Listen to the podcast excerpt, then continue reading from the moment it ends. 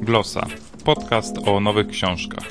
www.glosa.info. Dzisiaj będę łuskał fasolę. Zapraszam, Paweł Adam Piotrowicz. Dzień dobry, witam. Po długiej przerwie witam. Przerwie wakacyjnej, oczywiście urlopowej. To było tak, że ja wziąłem ze sobą sprzęt do nagrywania na wakacje. Wakacje miałem krótkie. Byłem na wsi, na Kaszubach, bardzo ładnej wsi w okolicach Bytowa. I tam by się nawet zdarzyła okazja, żeby nagrać ten epizod, który właśnie w tej chwili nagrywam. Było nawet trochę czasu, padał deszcz miejscami i czasami, więc rzeczywiście siedziałem w chałupie i nie miałem specjalnie co robić. Nie, robić miałem co. Ale no jakoś nie przyszła do mnie ochota, żeby nagrać. Pasowałoby to tym bardziej, że dzisiaj chcę powiedzieć o książce, której akcja w pewnym sensie rozgrywa się w właśnie takiej chałupie wiejskiej przy łuskaniu fasoli. Chcę powiedzieć o książce Wiesława Myśliwskiego Traktat o łuskaniu fasoli. To jest książka, którą do recenzji dostałem chyba ze 3 albo 4 miesiące temu. I trochę nierozsądnie odłożyłem. Stwierdziłem, że nie będę jej na razie jeszcze czytał. Zabrałem się za inne książki, a trochę szkoda, bo to jest naprawdę bardzo dobra powieść. Wiesław Myśliwski był pierwszym laureatem nagrody Nike. Dostał ją wtedy za powieść Widnokrąg. To był rok 1997, a więc 9 lat temu. No i teraz powraca w wielkim stylu z Traktatem o łuskaniu fasoli. Bardzo głupio mi mówić o tej książce, o tym autorze, bo Wiesław Myśliwski to jest już starszy pan, który ma niesamowity dorobek, zarówno jeżeli chodzi o prozę, jak i o działalność wydawniczą, bo od młodości pracuje w wydawnictwach. Może nie wydał tak wielu książek, no ale każda jego powieść jest rzeczywiście dziełem, można powiedzieć. No ale cóż, no taka moja rola, taką rolę sobie wyznaczyłem, że mówię wam o książkach, no i w pewnym sensie je recenzuję. A więc nie pozostaje mi nic innego, jak powiedzieć kilka słów o Traktacie o łuskaniu fasoli. To jest książka, która jest rzeczywiście traktatem metafizycznym. Metafizycznym dlatego, że narrator tej książki, jednocześnie główny bohater, opowiada o często bardzo prozaicznych czynnościach, o po prostu swoim życiu. Jednocześnie wykonuje jeszcze bardziej prozaiczną czynność, czyli po prostu łuska tę tytułową fasolę. Ale to właśnie ma głębszy sens.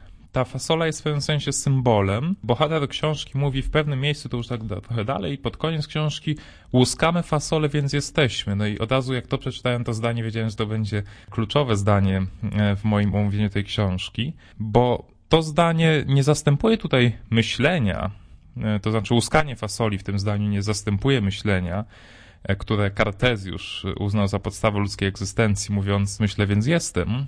A tutaj narrator książki, mówiąc łuskam, więc jestem, nadaje właśnie tej zwykłej, pozornie zwykłej czynności charakter metafizyczny, głębszy. Dlaczego? Dlatego, że przy łuskaniu fasoli zbierała się przed wojną cała jego rodzina, stojąc gawędy w długie wieczory, kiedy właśnie trzeba było się siedzieć i tę fasolę łuskać, żeby ją później sprzedać. I dla mnie ta czynność jest w pewnym sensie czymś, co łączy bohatera z przeszłością, przy której potrafi powrócić do dawnych lat, a powraca, dlatego że odwiedza go w domku, w którym obecnie mieszka na skraju jeziora, niedaleko Fiw, w którym się urodził, nieznajomy. Przyjeżdża jakiś człowiek, który mówi, że chce kupić u niego fasoli. Na co bohater mówi: no dobrze, sprzedam ci tę fasolę, ale musimy ją najpierw łuskać, bo jest niewyłuskana. I w tym momencie zaczyna właśnie opowiadać całe swoje życie. Dlaczego doszło do tego, że on zaczyna opowiadać całe swoje życie? No to już jest, myślę, w pewnym sensie zagadka tej książki i to jest pewne zadanie dla czytelnika, żeby zastanowić się, co tak naprawdę dzieje się w tym dniu, bo akcja książki jest tylko jeden dzień, to znaczy ta podstawowa akcja, czyli ten fakt opowiadania przez bohatera, ale jak mówię, opowiada całe swoje życie w sposób niechronologiczny, bardziej jakiś aspektowy, jest bardzo dużo różnych wątków pobocznych, dużo dygresji, ale zawsze one wracają do głównego nurtu, czy do porzuconej wcześniej historii. Ta książka może nie ma konstrukcji szkatułkowej, ale na pewno jest bałaganiarska, w tym sensie właśnie opowiadania, ale przez to jest niesamowicie autentyczna. Po prostu ma się wrażenie, że bohater książki siedzi obok czytelnika i po prostu opowiada. jak człowiek starszy, nie tylko zresztą starszy, opowiada o swoim życiu, no to to nigdy nie jest tak chronologicznie, że urodziłem się, chodziłem do szkoły, zrobiłem to i tamto i tak jak to by było w CV, tylko właśnie opowiada się, przypomina sobie o jakichś innych rzeczach i tak jest właśnie w tej książce.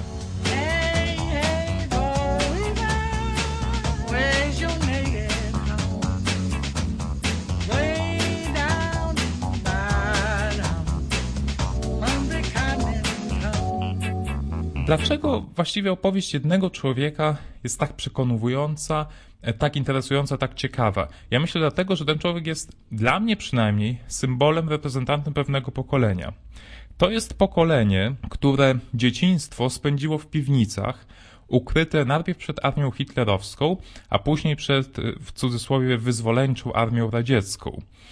To jest pokolenie, które w pewnej części właśnie jako sieroty po wojnie zostało wcielone, czy po prostu wychowywano je metodą skoszarowaną w szkołach, gdzie nie mieli żadnych autorytetów, a autorytety próbowano narzucić im siłą.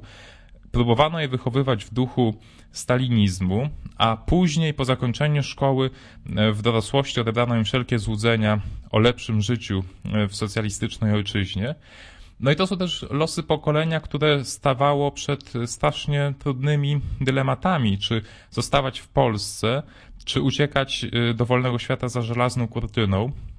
Proszę zauważyć, że to jest zupełnie inna sytuacja niż, czy to była zupełnie inna sytuacja niż ta, którą mamy obecnie, bo to nie są teraz wybory, dramaty życiowe. A propos, ja nagrywam znowu z Polski, dlatego właśnie też taka przerwa, bo byłem w trakcie przeprowadzki z Niemiec do Polski, już teraz po 2 latach w Niemczech znowu jestem w Polsce, z czego się bardzo cieszę. Niestety większość moich książek jeszcze nie dotarła do mojego warszawskiego mieszkania, nad czym strasznie ubolewam i dlaczego też nie mogę nagrywać nowych epizodów, po prostu nie lubię mówić o książce, jeżeli nie mam jej w ręku. Tutaj Traktat o łuskaniu fasoli cały czas w mojej prawej ręce spoczywa.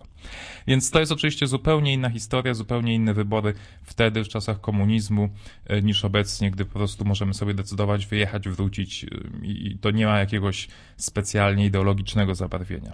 A tutaj właśnie te historie, te opowiadania, te opowieści są ciężkie. Nie czyta się tego z przyjemnością, jeżeli chodzi właśnie o tę warstwę znaczeniową, o tę warstwę po prostu dramatów ludzkich.